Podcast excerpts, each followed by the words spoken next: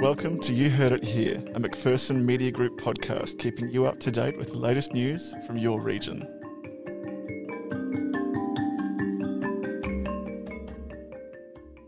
I'm Anna McGuinness. And I'm Brad May. Here's what's making news in your region on Thursday, October 29. The Echuca Moama community is calling on the New South Wales government to immediately open the border between Victoria and New South Wales.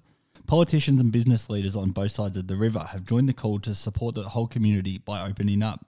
Members of the local tourism industry say only 5% of all beds are currently filled in Moama due to the lack of access to customers. Regional Victoria has continued its run of zero active cases.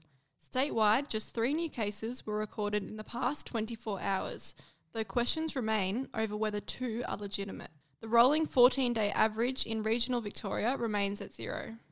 A Tatura man was arrested yesterday afternoon after a police search warrant allegedly uncovered several illegal firearms. Police executed a search warrant at a Service Street property around 4 pm, allegedly locating one firearm and one homemade pen pistol.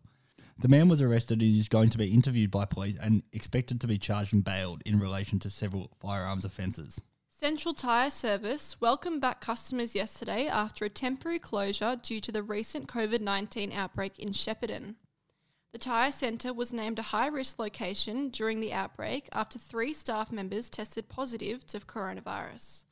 The staff were infected by a man linked to the Chadstone Butcher cluster.